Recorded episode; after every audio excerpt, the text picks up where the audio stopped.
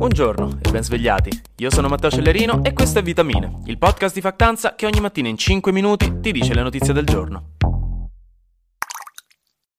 Sembra proprio che la situazione ucraina a Bakhmut abbia fatto qualche passo in avanti, che si sia decisamente aggiornata, nel posto esatto dove si combatte da mesi, più per una questione di principio che peraltro, ma dove invece sono state decine di migliaia le morti di soldati russi proprio in questa città contro la resistenza ucraina. Ieri il capo del gruppo di mercenari Wagner ha annunciato che Bakhmut sarebbe infine caduta, nonostante in realtà i combattimenti stiano ancora continuando, con gli ucraini che controllano ancora alcuni pochi edifici, ma sembra che anche il Ministero della Difesa russo abbia annunciato la liberazione della città e l'Ucraina stessa abbia ammesso che le sue forze armate potrebbero fare un passo indietro molto molto presto. Si tratta quindi questa qua di una vittoria di Pirro in realtà per la Russia, perché appunto secondo diverse stime per conquistare questa città che ha valore strategico nullo per la guerra, tra l'altro una città da settantamila abitanti, la Russia avrebbe perso dai ventimila ai settantamila soldati nel corso dei mesi. Fatto sta che comunque Zelensky da Hiroshima ha detto che ormai Bakhmut non esiste più, è solo nei loro cuori, facendo riferimento all'ammasso di macerie che rimane della città dopo i combattimenti assurdi e i bombardamenti russi.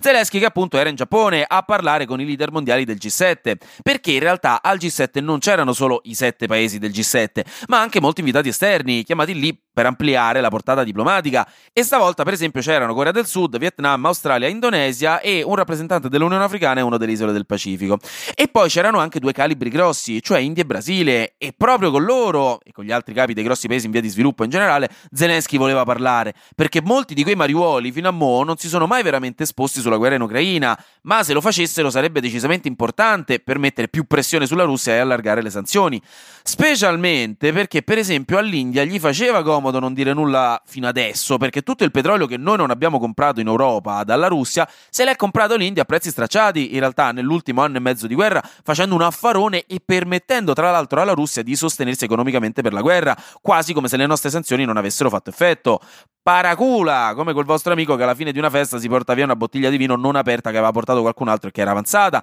E quindi Zelli ha potuto parlare con Narendra Modi, il primo ministro indiano, ma ancora non con Lula, il presidente brasiliano, però è riuscito a farsi dire almeno da Joe Biden che gli Stati Uniti non impediranno agli altri paesi di vendere all'Ucraina i caccia F sedici di produzione statunitense e di addestrare i loro piloti. Una cosa molto importante, perché questi caccia erano una delle cose che più servivano all'Ucraina.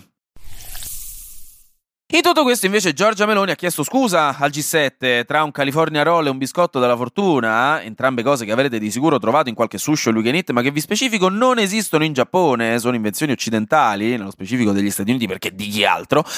Giorgia Meloni, dicevo, si è messa gli stivali di gomma da pescatore ed è andata a fare ciaf ciaf in Emilia-Romagna, questo un giorno prima della fine del G sette, infatti i- ieri non era il G sette, perché la situazione in Emilia-Romagna, come sappiamo, resta decisamente tesa. Sono ventiseimila gli sfollati fino adesso e anche oggi l'allerta sarà molto alta, visto che c'è ancora molta acqua in giro e il rischio di frane e di sconvolgimenti comunque c'è, anche se per fortuna il centro operativo comunale di Torino, che sta controllando il meteo in questi giorni, dice che la fase critica è superata. Quindi stanno proseguendo le operazioni di soccorso, i lavori, la prima assistenza verso gli sfollati e anche tutti quei paesi che sono stati isolati a causa delle frane. E quindi Giorgia Meloni è andata a fare visita e ha dichiarato che il governo c'è, ma in questo momento è difficile fare una stima dei danni, ribadendo che al Consiglio dei Ministri di domani si parlerà espressamente di questa situazione per capire quali e quante risorse inviare per far fronte all'emergenza, ma anche che non proverranno queste risorse dal P N R R, lo ha specificato. Mentre anche la Commissione Europea ha detto di essere pronta a inviare aiuti, specialmente per quanto riguarda l'attrezzatura di pompaggio dell'acqua, visto che il sistema di protezione civile europeo che esiste, cioè un sistema di protezione civile dell'Unione Europea, è già entrato in contatto con le nostre autorità italiane.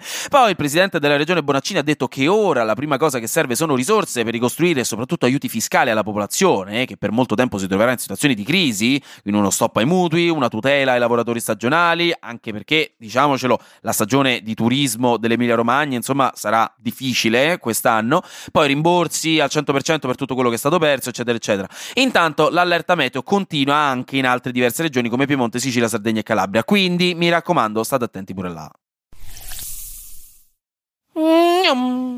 Flash News. In Grecia ci sono state le elezioni e ha vinto il centrodestra con il partito del primo ministro uscente Nea Democrazia con il quaranta per cento dei voti, anche se è probabile che ci sarà un secondo turno di votazioni per raggiungere una maggioranza assoluta, forse il venticinque giugno. Berlusconi è stato dimesso dal San Raffaele, questo in realtà venerdì scorso, però lui c'ha la sua età, quindi la notizia è arrivata lentamente. E specifica, una battuta, quello che ho appena detto non vuol dire niente. A Roma gli attivisti di ultima generazione hanno colorato l'acqua della fontana di Trevi di nero con un carbone vegetale per protestare contro i combustibili fossili, quindi se oggi vedete le solite polemiche sui giovani che hanno scocciato di imbrattare i monumenti sapete da dove vengono.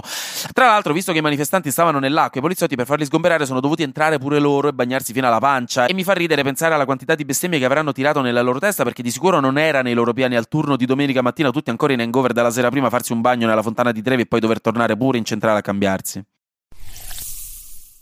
E visto che il lunedì mattina è sempre piacevole come calpestare una pozzanghera di mattina e dover stare tutto il giorno in classe o al lavoro col calzino del piede destro tutto bagnato e viscidino che provate a muovere l'alluce e lo sentite che c'è sta pure un po' di polverina che vi struscia tra le dita e la cosa vi farà brividire, ecco un buon consiglio per voi, che in realtà probabilmente non vi piacerà, già lo so, perché secondo gli esperti, gli stessi che ci hanno messo il cinque G dentro al vaccino, quindi vedete voi quanto fidarvi, scherzo ovviamente, fidatevi della scienza mi raccomando, in realtà non sarebbe il caso di bere il caffè appena svegli,